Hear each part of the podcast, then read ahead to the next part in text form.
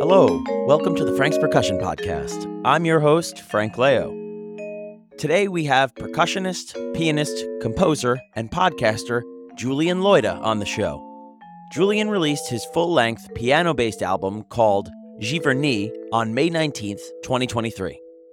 One of the sort of inspiring areas of it is this idea of music being a visual art, that music can inspire visual and visceral experiences, both like in your mind, but also through dance and, and painting, and how painters can influence musicians and vice versa. It also has to do with this idea of memories, where, you know, memories, we often remember things before we even remember them, in a sense.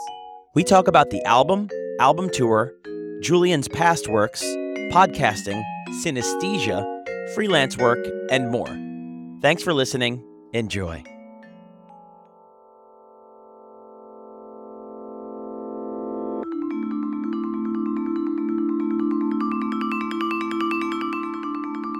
Julian Loida, hello, welcome. Hi, thanks. Great to be here. How are you today? You're coming to us from by way of like Boston, right? Yeah, actually south of Boston on Cape Cod near the bridge, but I'm in, in Falmouth and yeah, beautiful spring day here. Beautiful. The weather's nice. You feeling good? Mostly, definitely stressed. Uh, there's a lot going on. Yeah, there's always a lot going on, but yeah, with the album release coming in a week from today and uh, doing an album release concert with a friend of mine that I recorded on his album release and stuff. There's, and that's just a couple things of a big old mess of stuff going on. But, but generally, yeah, good and happy to be working.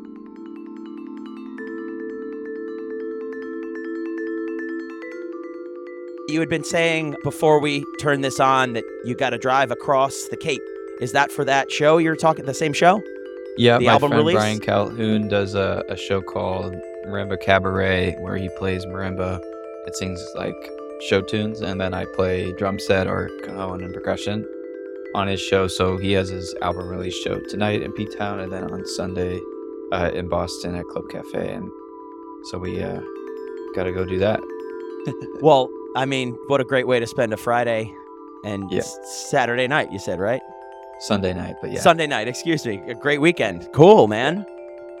We're doing this for your new album. We're uh we're sneaking in some interview time here. I'm super super excited, so flattered that we got to connect and that you were like, "Hey, you want to do one?" And I was like, "Yeah, definitely." Uh friend of mine, his name is Dylan O'Frias, put me on to you like a couple Oh. of weeks ago. oh, wow. he- Who's that? He's at Queens College finishing up his percussion studies as an undergrad there. Oh, cool. His teacher, Mike Lipsey, showed several of those students like your Beaten Paths video. No way. That's wild. I didn't know people even, I honestly didn't even know that people Yeah, still um, watch that. That's wild. I- had it on before. It, well, it's a wild video, so I, I would expect it. I would expect it to be at a place like Queens College, where I know they're pretty avant-garde in their classical Totally. contemporary music program. Nice. That's so cool. Dylan had sort of a question, sort of uh, wondering about this because I Hell yeah. told him that you were here and he was like, "Oh my god, that's great." And made me feel all the the more excited to do this with you. Um Nice. you have a straight version where you just play the music and you have a commentated version. Where'd you find that Milton Babbitt audio solo recording or or like how did you curate come to select those tracks cuz I think you've done that in some of your other work too, right? I love that you're asking me these questions because nobody asks me about these things anymore or really ever did. And I do, I would love to someday redo or like continue to play those pieces. It is, those pieces are so hard and take, I mean, you couldn't, you, there's no way to live and play those pieces. Like you would have to live in the practice room, perform, and you would make no money performing them. There's just no way to, that's what I found it's stuff that you can like only do in college because your life is like supported by education or whatever.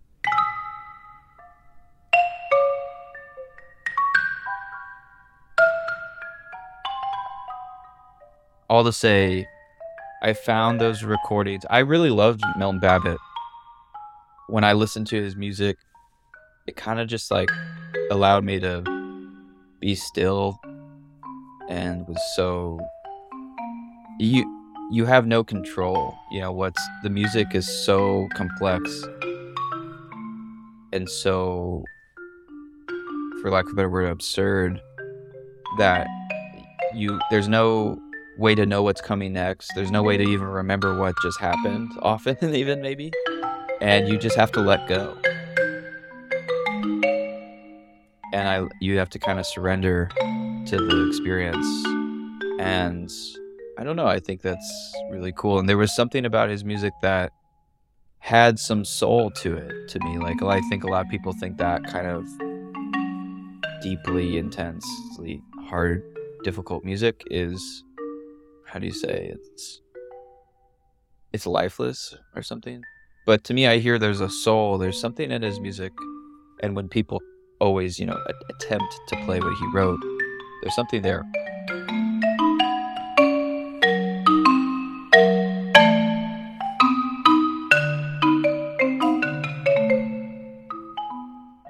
But I think I found that recording in some sort of CD at IU's library of his music, and I remember listening to it. And there's more. Obviously, there's I think there's two tracks of it out that. I don't remember exactly what it is offhand, but it's probably one with Beaten Paths on it, maybe. But he talks about his article that he released. And again, I haven't thought about this in quite a while, so I'm not by any means like up to date with specifics. But I just, I love the voice. I love speaking. It's what led me to be a podcaster and to want to do podcasts. And I create a body of work where I intertwined sort of like percussion pieces that are in the repertoire with spoken word, whether it's Miles Davis, Robin Williams, Rabbi Shlomo Carlebach talking about the Holocaust, Martin Luther King, maybe there's others, Jackson Pollock. And I just hear, I've always heard when people speak, orators and stuff, that they speak in time. Martin Luther King specifically, like, spoke like in Mm. time. And I just find it fascinating. And I love the con, you know, the like interplay of someone speaking and his voice is so incredible with his music. That's sort of you know you. I think we think of atonal music like that as so crazy and you know impossible, but maybe it's actually extremely vocal. You know, maybe that sporadicness is actually how we speak. I don't know. Within the within there still being a meter.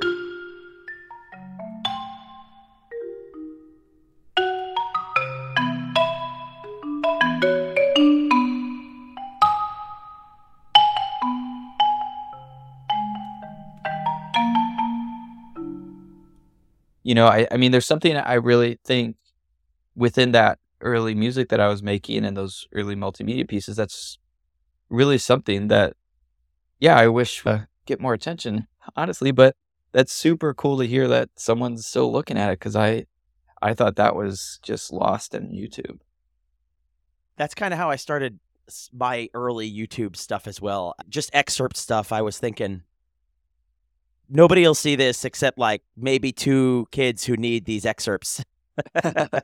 but yeah I I loved the surrender. I think you were saying mm-hmm. to something as complex as Milton Babbitt's music. You need to let it take you for the ride, right? And and there's kind of you gotta you gotta be focused on it too. You or it's got to be the the the key focus, maybe in a hall or if you're just getting down and sitting down to watch your video. But the surrender to it. But then you kind of juxtapose that by adding vocal, which is much easier to take you Yeah. along for. So great, great project, man. Your your body of work is tremendous at this point. And from Mm. listening to some of your material, your podcast material, you're 30 years old. yes You've just been be going 31 in a few weeks in a month a month from today I'll be happy 31. Birthday on Thank June you. 12th. thank you um but uh cool. Dil- I think Dylan will be delighted to hear that. Well, I have to. glad I have to interrupt you. I, I genuinely really appreciate you saying that about the repertoire. Nobody really goes back and looks at that or knows about that, and I wish they would. And I don't think people look at the body of work that I've done at this point, and I, I, I am surprised by it. And yeah, I just really appreciate you seeing that and saying that, especially as a percussionist, because I'm really trying to do something different here. Oh no, I, I appreciate that too. Doing something different and building this because Yeah. I I mean, like I said, yeah, briefly, I've been introduced to your music, and and um, as I'm scrolling your Instagram, I was looking. You have over 800 posts. There is so much vibraphone that I want to uncover. I've been listening Yeah. to Wallflower, which I think you kick off with this ripping two mallet part, right? Yeah. Yeah. and I'm just like, yeah, yeah, yeah. That's that's where that instrument needs to be. Um, I'm a vibraphone player myself, Nice. not Awesome. nearly as intense as you're playing, but I'm a huge fan of the instrument. I do have my Yeah. own instrument, Nice. um, and just it's so gorgeous and it's so undersold. Yeah. uh, totally. Maybe because it's only about hundred years old, and maybe because it's so hard to get around with.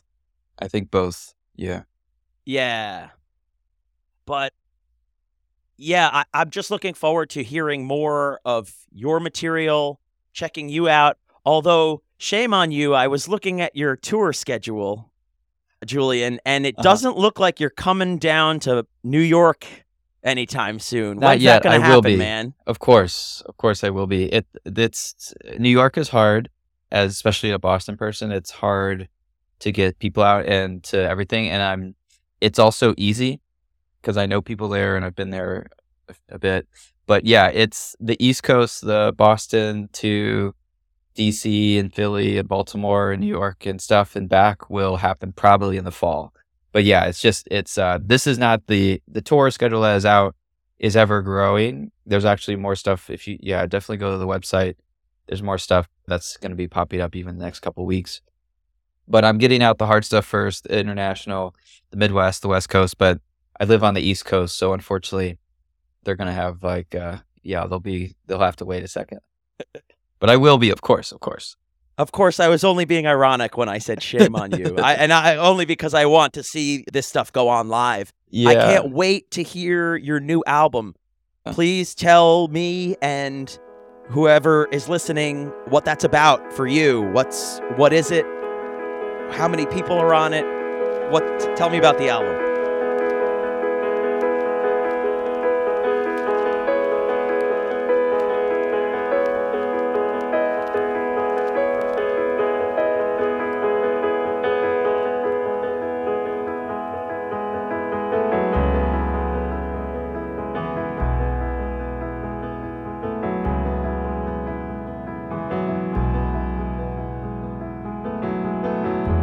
Yeah, so it's my second solo album of original music. There's a lot of different avenues to kind of talk about it. One of the sort of inspiring areas of it is this idea of music being a visual art, that music can inspire visual and visceral experiences, both like in your mind, but also through dance and, and painting, and how painters can influence musicians and vice versa, and that interplay as well as dancers and other visual artists.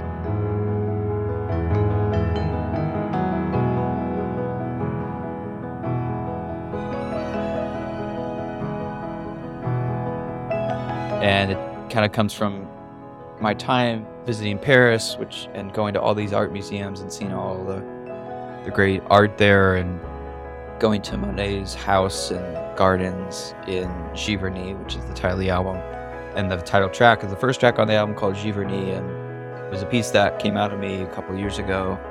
And I felt like I could never have written it if I had never been to Giverny and seen the flowers and the, and the ponds and the lights. And I got to see it in the spring and the fall and just blew me away and so special.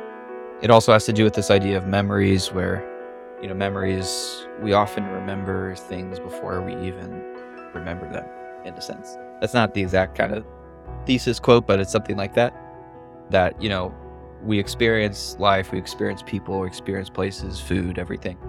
And those things are in our brain, but just because they're not at the top of our brain doesn't mean they're not there.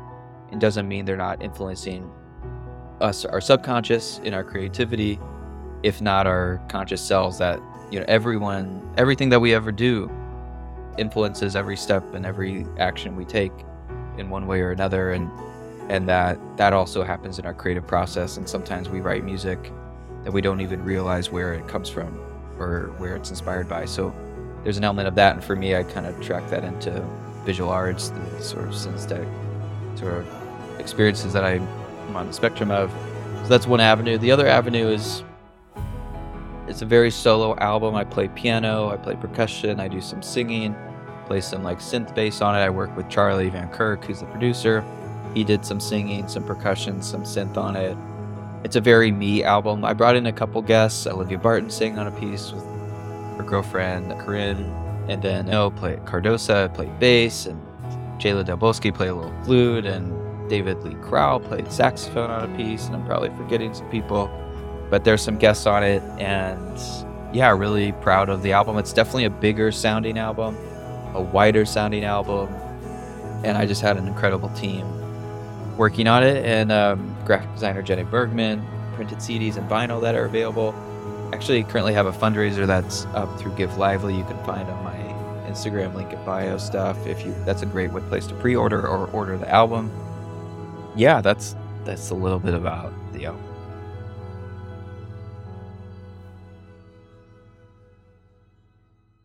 Cool can I? I'll ask you just like briefly when you're going to like the the app streaming Spotify with this. How are you going to generalize this mm, album? That's so what genre do you put it in?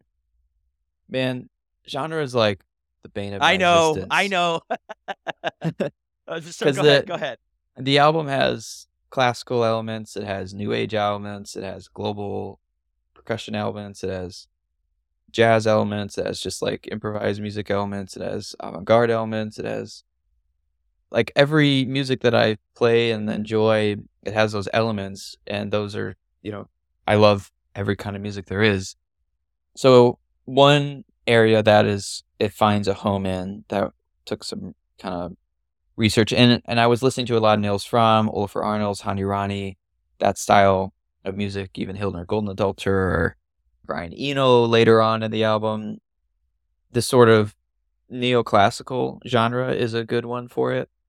For this album, I don't think I'm a neoclassical artist. I mean, I write, I think my composing style can be seen in a neoclassical way. It can also be seen in a lot of different ways. And I've seen it be picked up by everything from blues rock playlists to Latin playlists to classical and jazz and like island Hawaiian music playlists. Like I've seen so many people find their avenues into it. It's very open music, and I think it can stay that way and be that way, but it is hard to sell it because it's not like classic this. But I think that will give it a lifespan of which it will it has a longer life because of that and won't be something that just comes and goes because it's just another blanket this. So I think it's we don't have the words exactly for it yet or whatever, maybe. But right now neoclassical, sometimes I uh, my European PR company is kind of putting me through a classical lens. My US PR company is putting me through like a folk sort of neoclassical lens. I've had a booking agent in the UK put me through like a folk lens, hardcore, and you know, I'm starting to play with a trio, a quartet, and it sounds like this really cool cinematic jazz stuff like it just I don't know, man. It's just music, and people, I think, like it when they take it, give it a chance, and it's soothing, it's healing, it's different, and I think it's fresh. Personally, I don't know. As you're describing this to me, and I haven't heard it, but the impression I'm getting is that maybe the word post or modern will be attached to the neoclassical label, post neoclassical or contemporary neoclassical somehow, yeah. but that just might be the era. I call everything post something or post minimalist or anyhow. yeah, yeah, yeah. But yeah. as I say, I, I actually that got me extremely excited that you have two different sort of PR companies. First of all, and good for you, that's incredible. And they're kind of calling it different things, and how mm-hmm. you're understanding the music is coming into focus. Uh, mm-hmm. super cool back to memories without knowing their memories. Yeah. Uh, and that being super relatable, I think the internet has been memeing it about like maybe what you're you're lying in bed at one in the morning thinking about that embarrassing thing you did in the third grade. you know, because because we live these experiences, they're in our minds as we're doing them. They get further away, and then all of a sudden they come back. We don't know why. Maybe a place in time. Maybe Totally. a uh, maybe a smell or something. What triggers it? And then in your music, I think what you're kind of holding in each hand is that there are these memories and you have this music and they may be very inspired and that and pardon me if I'm drawing conclusions, Julian, no, go for it. but that may be the result of this sort of gift you have with this synesthesia spectrum. I've been seeing you got kind of this this thing going on. I'm looking at a post you have on the Instagram. When music is played, I experience it first in my ears, but quickly followed by my eyes, body, and most recently my tongue. Um, I'm on the spectrum of a sensory phenomenon called synesthesia, in which the experience of sense cognitively connects to other senses. Am I hitting something with that? Can you tell us a little bit more about your experience? There is a there's more text here, but how do you describe it to people day to day beyond what I just read? So everyone's born with synesthesia. It's this interconnectivity of the senses, and often as we grow up, basically the brain make hardwires stuff, and and there's some studies on this, but it's not a super extremely studied thing.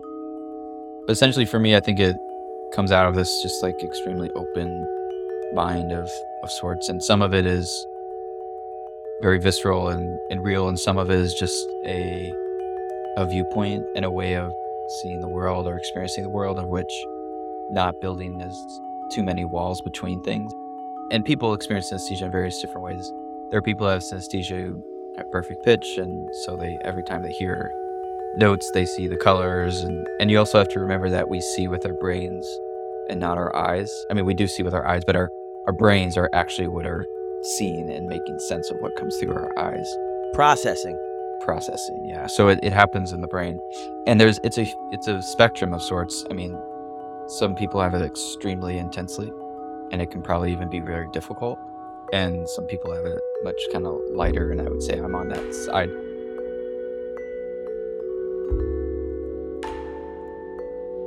The tricky thing is that everyone who has synesthesia has a different kind of synesthesia and it's also everyone kind of can have like hard like they experience it and it's very real and and um, you can get you know like someone's like oh c is orange or c is purple and you're like no c is red or whatever you're like what? Really? That's crazy? No it's definitely this. You know, this kind of goofy thing.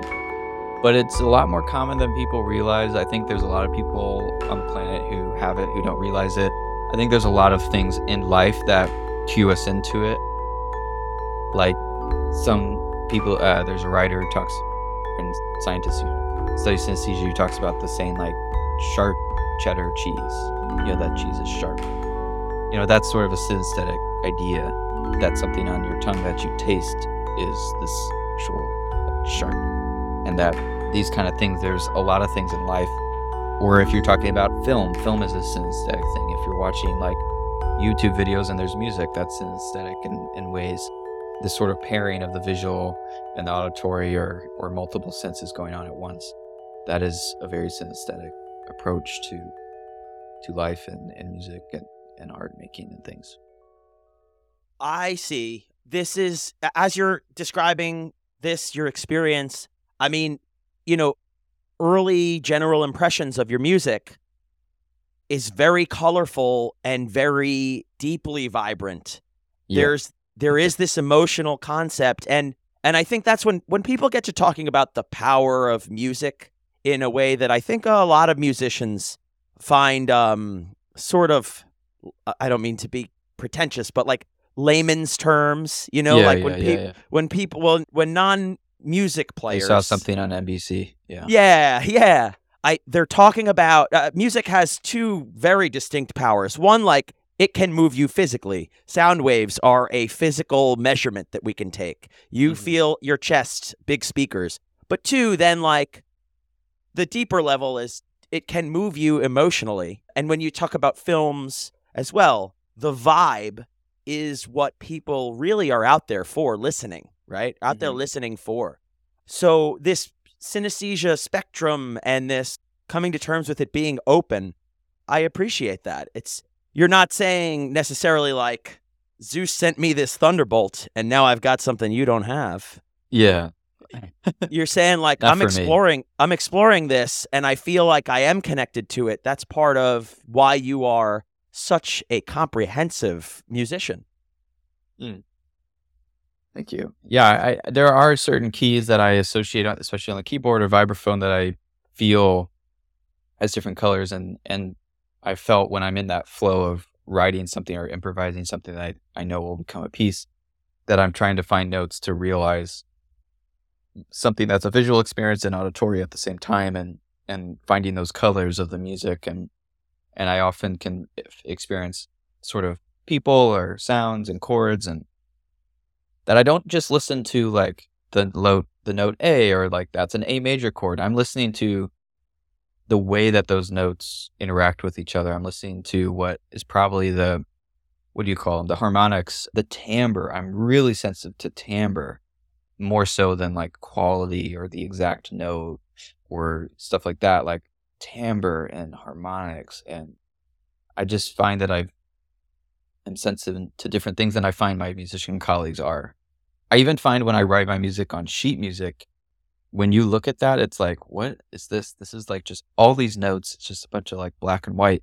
But when you listen to it, it's like an extremely different experience. And even that, I don't write my music that much or exist in that way because it doesn't re- get me to the point where I want to go. You know, improvising it, just creating these things and mm. sharing them with people who have they have good good ears and can play along or can improvise or are open to improvising over a single scale basically or a few and using a different type of improvisation where you're more rhythm more timbre more sound more breath more air more emotion than like how am i going to fit this bebop lick into this like that's not the that's the fucking farthest thing from my mind so yeah Cool. And again, back to the excitement for your new album. Like, I can't wait to hear this stuff come together, man. And May 18th, right? Is that the the release date? 19th 19th, 19th. excuse me. Yeah. Um is it do, does this tie into some goals you have for the album? What what do you want it to reach? What what makes this launch successful for you? What are you hoping for? Or is it very much this is what you have to say and that's as when it's released it's it's out there and accomplished. How do you, how are you feeling about this? Yeah, I mean, I'm I'm a real like I really think about stuff, really strategize about stuff, really try to put my best foot forward. This is a big album for me. It's, you know, first album of vocal music. I've been leading up to this for years now. I've put out some singles that start to use my voice. I put out a piano EP before this, and now it's like a culmination of everything and I really hope that this album lasts a while and that it's already done a lot in terms of like I really wanted this album to allow me to go play overseas and to go play on the West Coast and to tour the world, honestly. And that's happening and I hope to bring it to Mexico City and to Bogota and Brazil and other parts of Europe and I love to go to Japan and China and Southeast Asia and you know and Africa. Like I really want to go places with this album, even if it's just playing you know, keyboard, a little keyboard or whatever. I want this gives me a reason to knock on some doors. And I think I always am amazed how CDs or albums really allow you to have something to like of weight, you know, that everyone says to release singles and that's fine. And there's a time for that. But I think you, depending on the kind of artist you are and what you're looking to do, that having an album has some weight to it that you can throw around.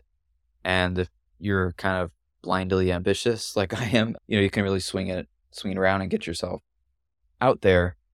And that's what I'm really, really looking to do. And, you know, kind of, I'm also in kind of a big mode of just trying to build up some stuff, like build up some weight on the on the sort of resume of sorts, and just yeah, I mean, COVID just really. I was gonna be going on tour and building, uh, you know, on top of what I had during and COVID hit and was devastating to like cancel those shows and took a while to get back into that. And now is really that time where I'm really back into like a robust pre-pandemic thing. And I think you just, you know, I'm just ready to go throw myself out there a bit. And it's going to be exhausting, but it'll be special. And I want to keep doing that for a couple years. I mean, you can really tour an album for five years, you know, and I don't think, you know, I think I'll be releasing more stuff. I think it's also pro- propelled me into realizing like, okay, now that I've done like the full on album thing with PR in multiple continents and stuff, now I know how to release an album faster, cheaper, and the most efficiently I can because I've done the like robust thing. And so now I have in my mind, I've met multiple albums and ideas of stuff that I like to put out. Probably even I should just focus on videos even more than recorded music. But, you know, I'm just kind of, I have this, there's just so many ideas and I just wish I had like a hundred thousand dollars to just like make everything. But yeah, so it's really just like allowed me to kind of hopefully launch off, like grow. I'd love to, you know, get just on a bigger, build a bigger platform. Love to go to more colleges and, and it, you know, ideally be able to interact with PASIC a little bit, but it's a piano album. So I don't think that was going to happen. But yeah, just really continue to grow as an artist and get out there and just kind of do my thing unabashedly and just also say like, this is who I am. This is what I'm doing join or don't, and that's cool. Getting out to the, I mean, yeah, question answered. Thank you, Julian. I, I'm so excited to hear all of this. Going to explore the world with your music is such an incredible, like, ambitious feat to go after. And, like, as you say, you can tour an album for five years, maybe see how it's changing as well. Like, you know, put it down differently. You're getting new ideas. Like you said, creating new music as it's out there. That's wonderful. Cool. Best of luck. I I can't wait to continue following you on on socials and such. You had said yeah, more coming. More coming, yeah. You had said uh some videos versus being recorded. And actually that might bring us to the next part of the segment do you video record? You you've got a podcast. It's called The Millennial Musician, right? Actually, yeah, a millennial musician, but there's a actually millennial. someone took the name The Millennial Musician, so now I have to correct people. It's a millennial musician, a, a millennial musician. Do you record video for that? I don't think you do. No, I, you... I like the audio. I like talking on the phone to people. I do like I use this thing called Zencastr and just do audio like like we're doing now. Yeah, I but I've always enjoyed talking on the phone and stuff, so it just feels like a recorded chat. Oh, same. I think I was expressing that to you a little bit before yeah. we started too. The phone, and or being in person for an interview, you know, uh, ideal. That's how I've mostly been doing mine. But you've got a lot of, uh, there's a lot of people. You've got over 40 episodes up.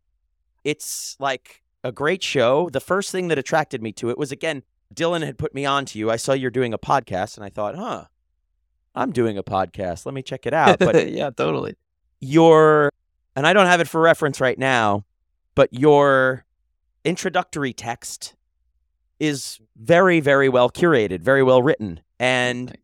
I saw that you released your first solo episode recently. Congratulations. That's not Thanks. easy. No. Um I was very excited about a lot of the things you said. But can you start by maybe describing your process? You'd said you do edit your podcasts after they're done. What are you editing for, just in general? Yeah, I I think of my podcast as like an auditorial biopic. So it's like really like this person's coming on. I want you to know about them. They're incredible. They're more than a musician. They're a human. They're an artist. Blah blah blah. They're just a special person, and I want them I really am just like pushing them off the edge of like, tell us your story, basically. Like, you know, where do you, you know, like, and and have them tell it with their voice. It really started from before I started my podcast in April 2020. basically COVID happened and I was like, oh, I finally have time to do this dream that I've been wanting to do forever. I've been wanting to do it for years. And I finally had that moment and I, I just, I went for it. It really came from a frustration with press that as a young artist, as a millennial artist, especially at that point, I was, you know, maybe 27, 26, that PR wouldn't cover young upcoming artists because they really needed viewership. Like all they have to do is like put Bruce Springsteen does goes to the bathroom and they're gonna get one million clicks or more, which means they can, you know, get better sales or, you know, better marketing on their website. You know, like Sheryl Crow, blah blah blah. You know, and so it's just the same names going over and over again. And there's no real work being done to cultivate the upcoming people. It's better now, and I think through COVID it's gotten a little better. But if you think before COVID, it was just like name dropping this person, covering the same people they always cover. Whether it's like a folk thing to like larger stuff, it just was, there was never any space for actually incredible young people who were, are going to be the future, are the future, and are already killing it to tell their story that is more than like a three line, you know, thing on that takes up like an inch on a you know a blog or whatever you know for them to be like this is unabashed like who i am. Here's the full story told by me not reduced and here it is and it will live online forever you know and that was really the goal of it was to like get that so i really don't talk that much i think i don't talk too much on my podcast i really just try to like prompt them to tell their story and then yeah, I've had people kind of want to learn more about me. I haven't really done much on me on it. And so I started to, I'm wanting to do more solo podcasts, which I did the one, which felt good. And I tried to do another one the other day, a couple weeks ago, and I couldn't, I couldn't get it going. My head was just not in the place to just ramble coherently and stuff. So yeah, I, I love featuring and putting up on platform like different artists that are no one really often knows about or not enough people know about, but are just you know really special people and stuff. So. Working musicians, they're. Yeah. I come from a blue collar background, and it strikes me the more I'm working in music, the more it can be blue collar, especially if we're moving instruments, especially if we're drumming or playing mallets. I mean, they're literally mallets, hammer and nails, you know. Yeah. But yeah, I was really connecting with everything you said. I would say also in my podcasts, I don't do a lot of talking, but I know I'm a talker. So in my podcast, I try to do less talking and more listening. And uh, hopefully, and, same thing though, get the people I work with, the people that I know to tell their stories so that mm-hmm. maybe one of them can connect to another one or yeah. just be put on, turned on to these other things. So I, I think we have a similar goal in mind, if not in different yeah. niches or different spaces. But so cool. That's awesome. Yeah, absolutely. Your solo podcast, again, I, I've when I launched it, I wanted to have a solo podcast in there, and it just became so daunting so fast. On its face, you're like, okay, I'll talk about what this is or a topic for uh-huh. 20, 30 minutes, and then I'll cut down what I don't like. And then you go try and do it, and it's like, oh. Yeah. hey, what did I even mean by that? Was I in my own headspace? Is this a story? Is this what? But yours does tell a story, Julian. And you, can I ask you about a couple of things in there? Of course. Of course. So you had talked about working versus resting. I think that was the key theme.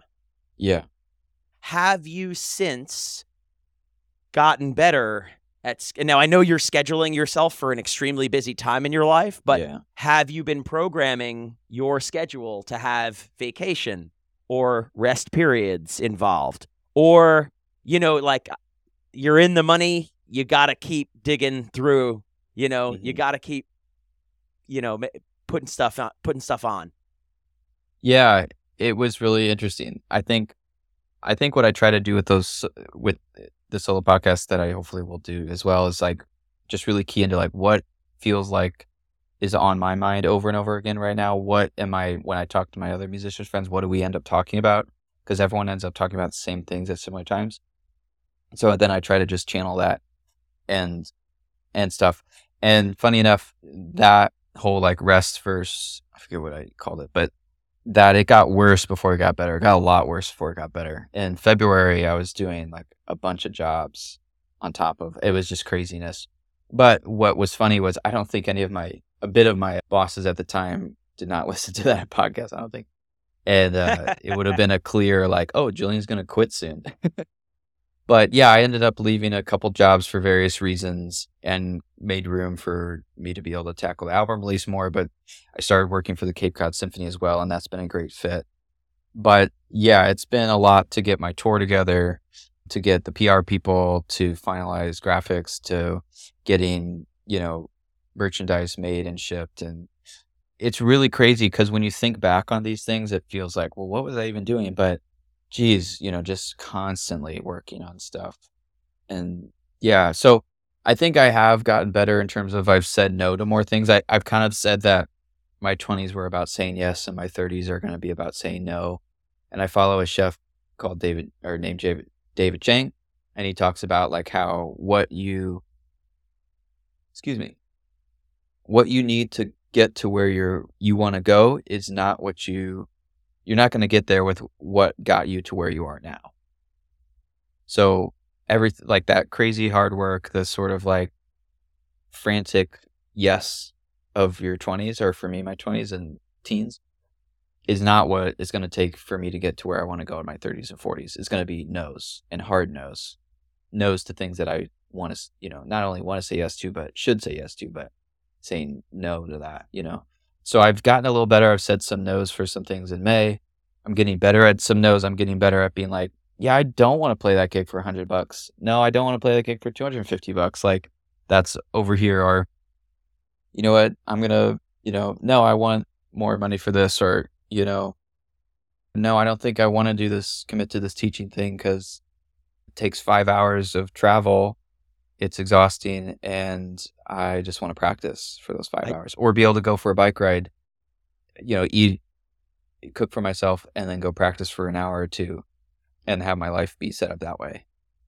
Um, so I'm kind of sorting through all that still. And it is hard because I'm in like more of the money pit right now because I've fully invested in the album and now it's just building back from there. And there's still some like like hotel or Airbnbs to get and stuff. So I'm definitely like drinking from the spout, but you know, come the end of the summer, I think we'll be in a better spot in the fall. And luckily I have the Cape Symphony stuff that's been really fun and, and cool and some solid, like um, good ground beneath me. But yeah, it's definitely a balance and I'm not good at it, but I, I do think I'm getting better. I think every year in my 30s, I'm going to get better and better at it and see the value of just not working and not making that extra hundred bucks, extra two hundred bucks that you know takes seven hours out of my life or a week, you know, whatever. So I think I'm more confident and just say no and be like, no, it's not what I want to do. but also, I you know doing stuff that's you know sometimes it's doing something that's free that's for the community or or for whatever that because it just is something you want to do. So balance. We balance, yeah. We have to balance that because it's it's and it's funny how it kind of loops back around, and you're going, you're scratching your head, going, should I be doing this? I want to. it's yeah. my music. You kind of moved on to the next thing, which was like sort of about you had said raising your rates, and I didn't want to pry. You did list some oh. numbers for us, but um, I was gonna look for some examples of how you might have raised your rate, and one of them I, I was connecting to very much. This happened to me recently. Was not taking like an education job at a local marching band because oh yeah I could do it. I really really wanted to do it, but you know, no matter how I did the math, it just wasn't coming out. Yeah, nice. You know, Good for you. Thank you. So organically, I think you're finding yourself with some more free time or some more personal work time by saying no to some things that might have some pay but might not be quite in line with your financial economic or like personal goals. Like there there's some things that have to line up more. But Julian, my question to you mm-hmm. is have you scheduled vacation time? Have I scheduled vacation time? Not really. I I think I'm still doing that thing where I'm scheduling gigs. There's like, you know, I play in Puerto Rico and then I have a gig there or two and then I'm sort of like vacationing and working. I think I will be doing more of that and I have done that with going to Puerto Rico and I love going there and studying with teachers and that is vacation to me to go and just take lessons with these amazing people and I want to do that with Cuba and and more parts of the world. I love to, for me like I'm just so hungry to practice and I don't get a lot of practice time right now but I'm so hungry to do that. I just want to like quit everything and just practice like so bad. I just like and it's always like the green is or the grass is green on the other side because then when I have had endless time to practice then I'm like, man, but uh, what is this all for? Like I want to be I want to have a gig too, you know, or whatever. So I really am trying to just like enjoy whatever space I'm in and get the most out of that and know that the other side is going to come back as well. And I'm definitely trying to like break this like gig addiction that, you know, it feels like, you know, we can have where it's like just chasing the next thing. And it's hard because that's also a way of making money and also making back your investment for me, particularly the album and having physical copies of stuff. It's like, well, I need to just go play because no one's going to just buy this album. They're going to buy it after they see a performance or whatever. But I think it's funny. I forgot. Maybe I did talk about raising my rates in there. I think in a way I did, and I, I haven't been as good about that as I'd like to be. I definitely do like pitch stuff or I'll push stuff up a hundred dollars or something. I probably should be more aggressive, but I'm mildly aggressive about it. But I'll also, if they can't do it, I'll be like, I'll still go do it, depending on the thing, especially right now, because there's just a lot of promotion gigs going on right now. But yeah, there's just a lot of different kinds of gigs, you know. But I think for me, something that's a little bit of a pet peeve is gigs that pay like two weeks or a month or two months later is kind of like, then why even do it? Like, you know, if I'm gonna get paid two hundred dollars two months from now, like fucking, I'll make a hundred dollars then. Like, I don't know. It's just like, you know, like the free. I don't know. I just think if it if you if you can pay a musician like after the gig, like do that. You know, like I know that some institutions can't, but it's just like it's just kind of annoying. You know, it's like I don't know. That's a little pet peeve of mine. Two things. You're connecting very much to some two things that I learned from my father. One, when you said like gig addiction, Yeah. he had his own work. He installed alarms, home Oh, alarms nice. primarily, Yeah. and it was his own company, so it was his. Yeah.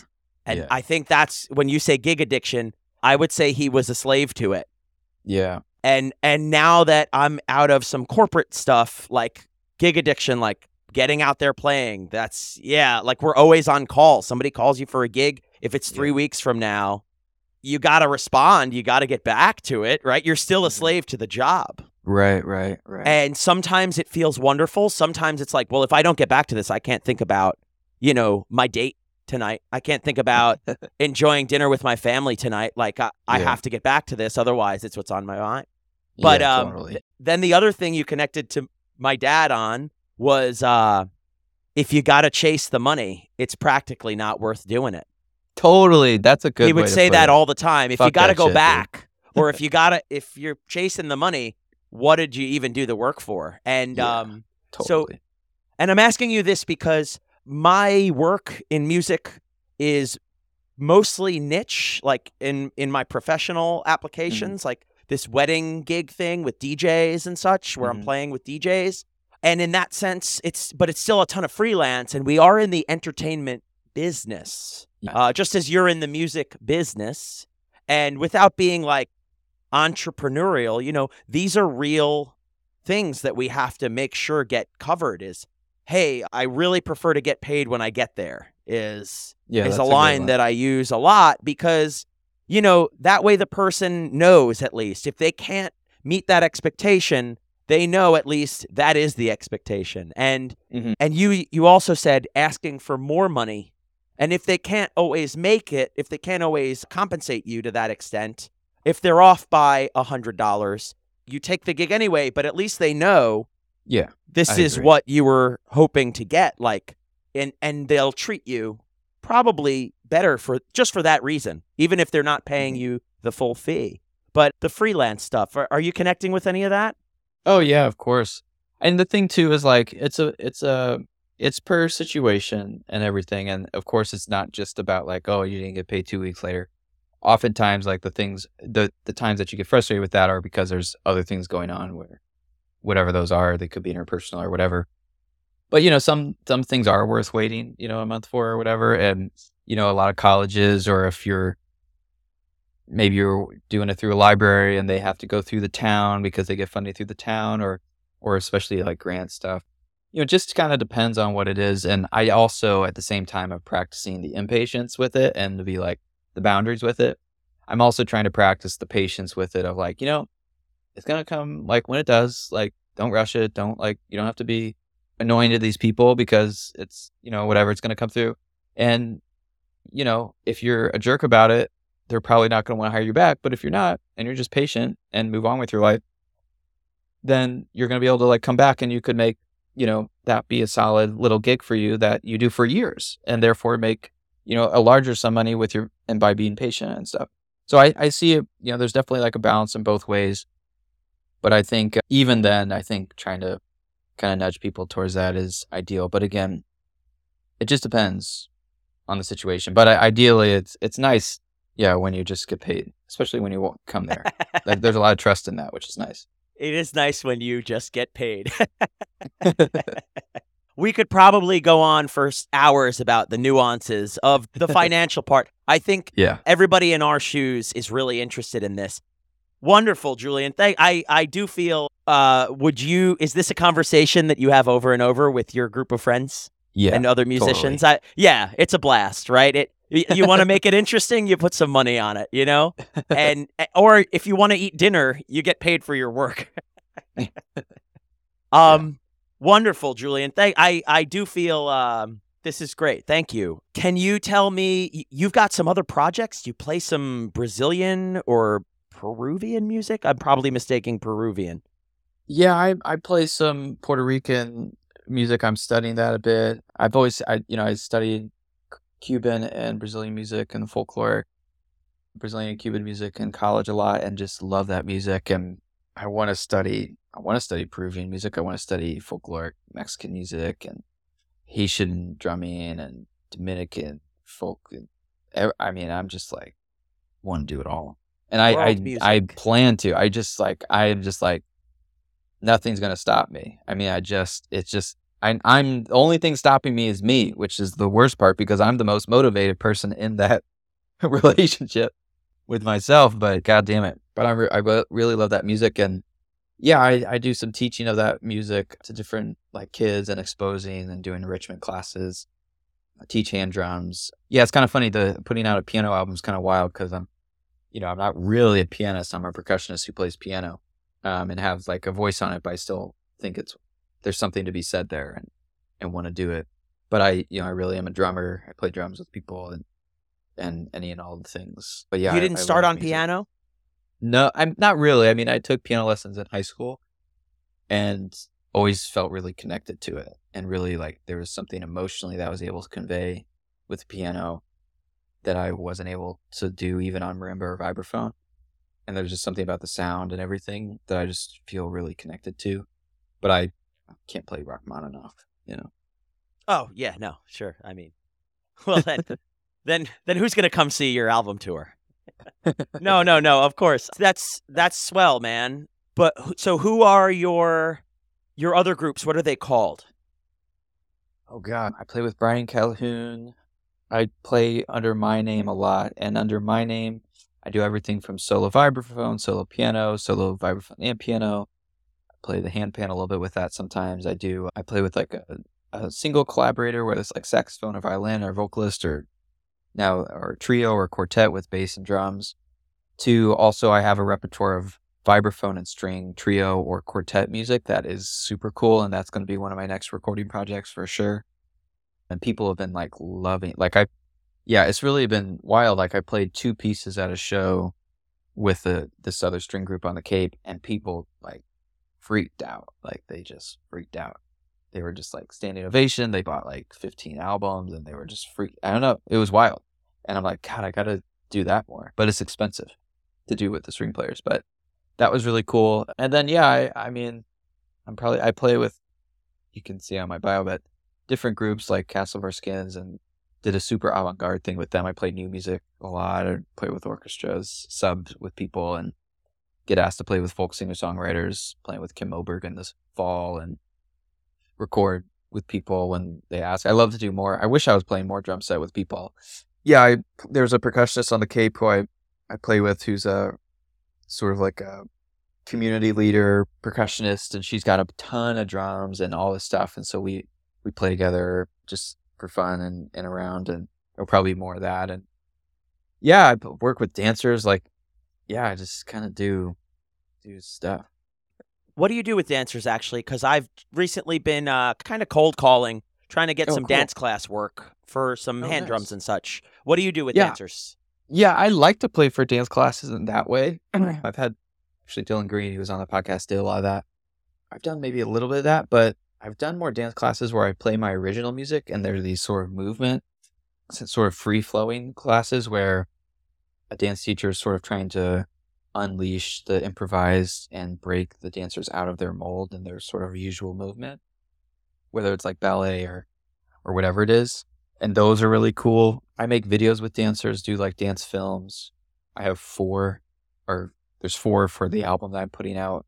One that's out, another that will be coming out, and two more. And I want to continue to make those dance films. I love sort of bringing those worlds together.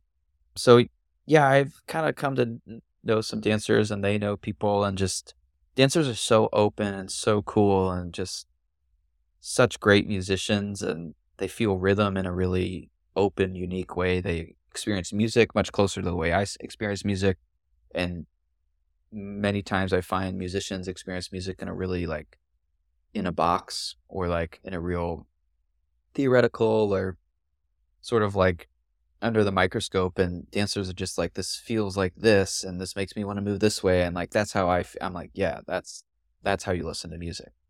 And so I, I really love just working with dancers and listening to music with dancers and collaborating with dancers and dance teachers and dance companies or whatever so more to come with that as well hopefully I I think I had seen the one video. It might be your primary on your website where yeah yeah the guy's kind of walking up the path and Yep. he's Yep. walking normally between normal and like this funky sort of ecstatic sort of yeah totally eccentric way of moving.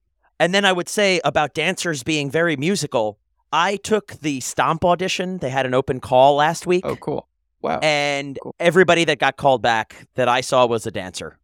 Oh interesting oh wow Yeah. So I think they are very musical. I think you're you're right on. Your music that you're playing with dance classes and the vibraphone, you're playing original tunes. Are Yeah. they are you improvising mostly if they're free movement classes? I mean, they must be going on for longer periods of time than than the tunes do. So is a lot of it ju- like ethereal and and with your tune in mind?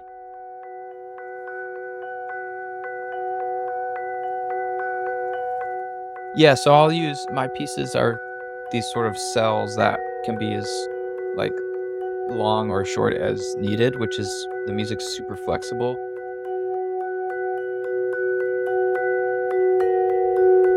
I can play it in a really codified way that like on the albums, but I can also play it short or play it for 10, 20 minutes.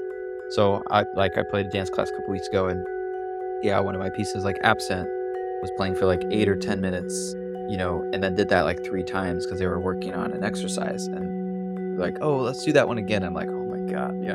But like, yeah, you, you know, there's so much more in these pieces that I'm still discovering and exploring. And that's really cool. You know, there's a lot of the pieces have grown over the years, and the ones on the new album I know will grow even more as I play them longer in so many different situations. From I really like playing background music. Like, I wish I could play background music more because it it allows me to really explore my music. Like i did the other day like a two hour piano thing and it allowed me to sit on some of my pieces for longer and really get to know them in a really like kind of low pressure way that's really helpful for me because then i can take the best of those moments and then make the best use of that in like a featured performance thing. Yeah yeah i'm here for background music honestly. At least uh, right now. Well, and vibraphone, can Yeah. get an elevator music rap, like it, which I, I'm okay with too, right? Yeah, Right? Like yeah. I I think you're it's kind of what you said before, or maybe you didn't say it, maybe I read it.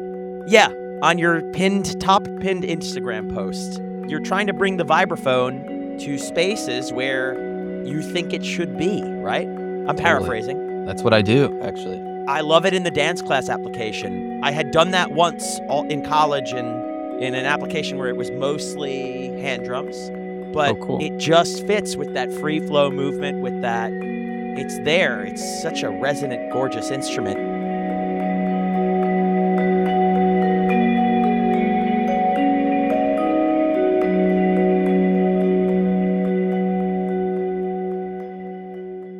I have one last question written down for you, Julian, about you personally. If there are any spontaneous facts that you feel like you have with you, maybe don't you don't get to talk about with people because it's always music, hobbies, other interests or TV shows you're into, just like you know stuff that makes you you. Is there any like I was I race remote control cars with my brother on Thursday nights. Oh my god, nice. Do you do any like what do you, what do you like to do? What else is there for you outside of music in your downtime? I appreciate that question a lot. I think that's great. Yeah, there's been a lot of years where I don't do like normal things or whatever because it's just kind of like crazy hitting your head against the wall with music stuff. But Good, been by the way. That's awesome. Like, don't discredit that. You are living the style. But I'm sorry. Go on. Yeah, a big thing that I do that my girlfriend has like been surprised on how much I do it, but I am obsessed with cooking videos. I love to cook, but I maybe love more than to cook to watch other people cook. And I've loved this for my whole life actually, but I I watch like I'm on the masterclass.com and I love those videos. I watch Yes. tons of YouTube and YouTube channels. I love watching YouTube like of people from all different cultures. Like I love food from around the world. And I just like I'll watch the same videos over and over again and just like try to memorize like the recipes or the the what they do so that I could just do it. So I'm like obsessed with that. Also all the cooking shows on like Netflix and Hulu, like generally like I probably know I've probably watched Chef's Table like all the way through like six or more times and some of those episodes like over 10 times. Like I'm obsessed with Chef's Table like and all that like Chef Show and Dave Chang stuff, whatever, like obsessed with all that stuff. I also I'm like kind of obsessed with like spices and cookbooks. But the other thing that I've started to do recently that's been super fun is play volleyball. And I actually was captain of my volleyball my freshman and my JV team in high school. I was also like captain of or so of my JV soccer team and played varsity soccer. Um, but I actually grew up as an athlete and like I ran track, played baseball and basketball. And so yeah, I'm actually really like sports come really and I like tennis and everything. Sports have always come really easily to me. And so I've been playing volleyball and that's been really fun. And like it's kind of amazing to like step back on it and be like, oh wow, it's like I never stopped playing.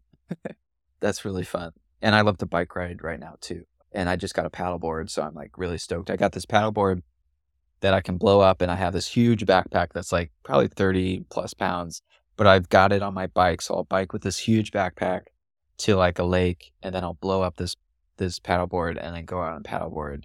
And that's like so adventurous and like really fun and like paddleboard in places no one else else gets to go.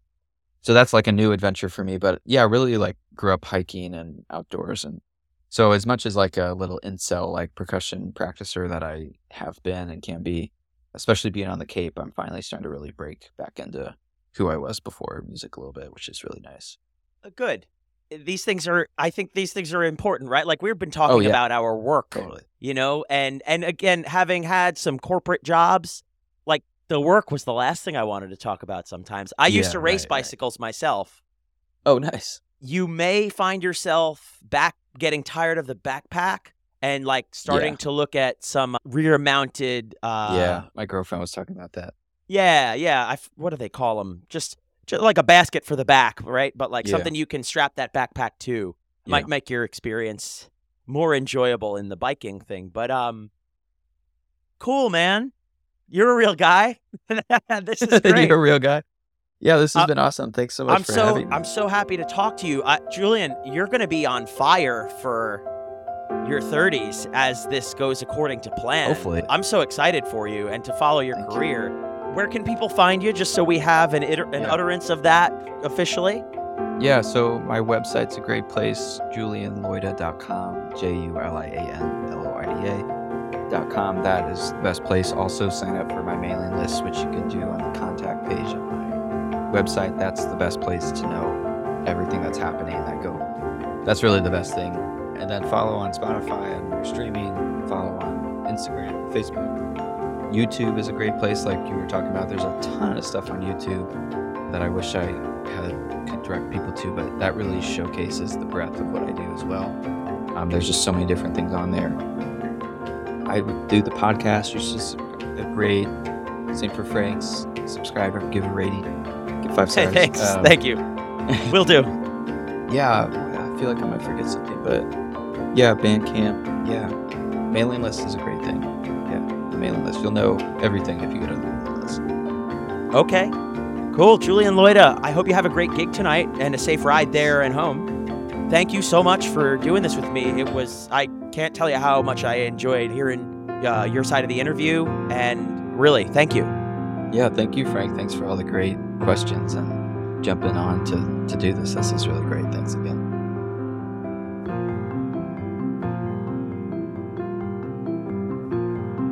Thank you for listening to the Frank's Percussion Podcast.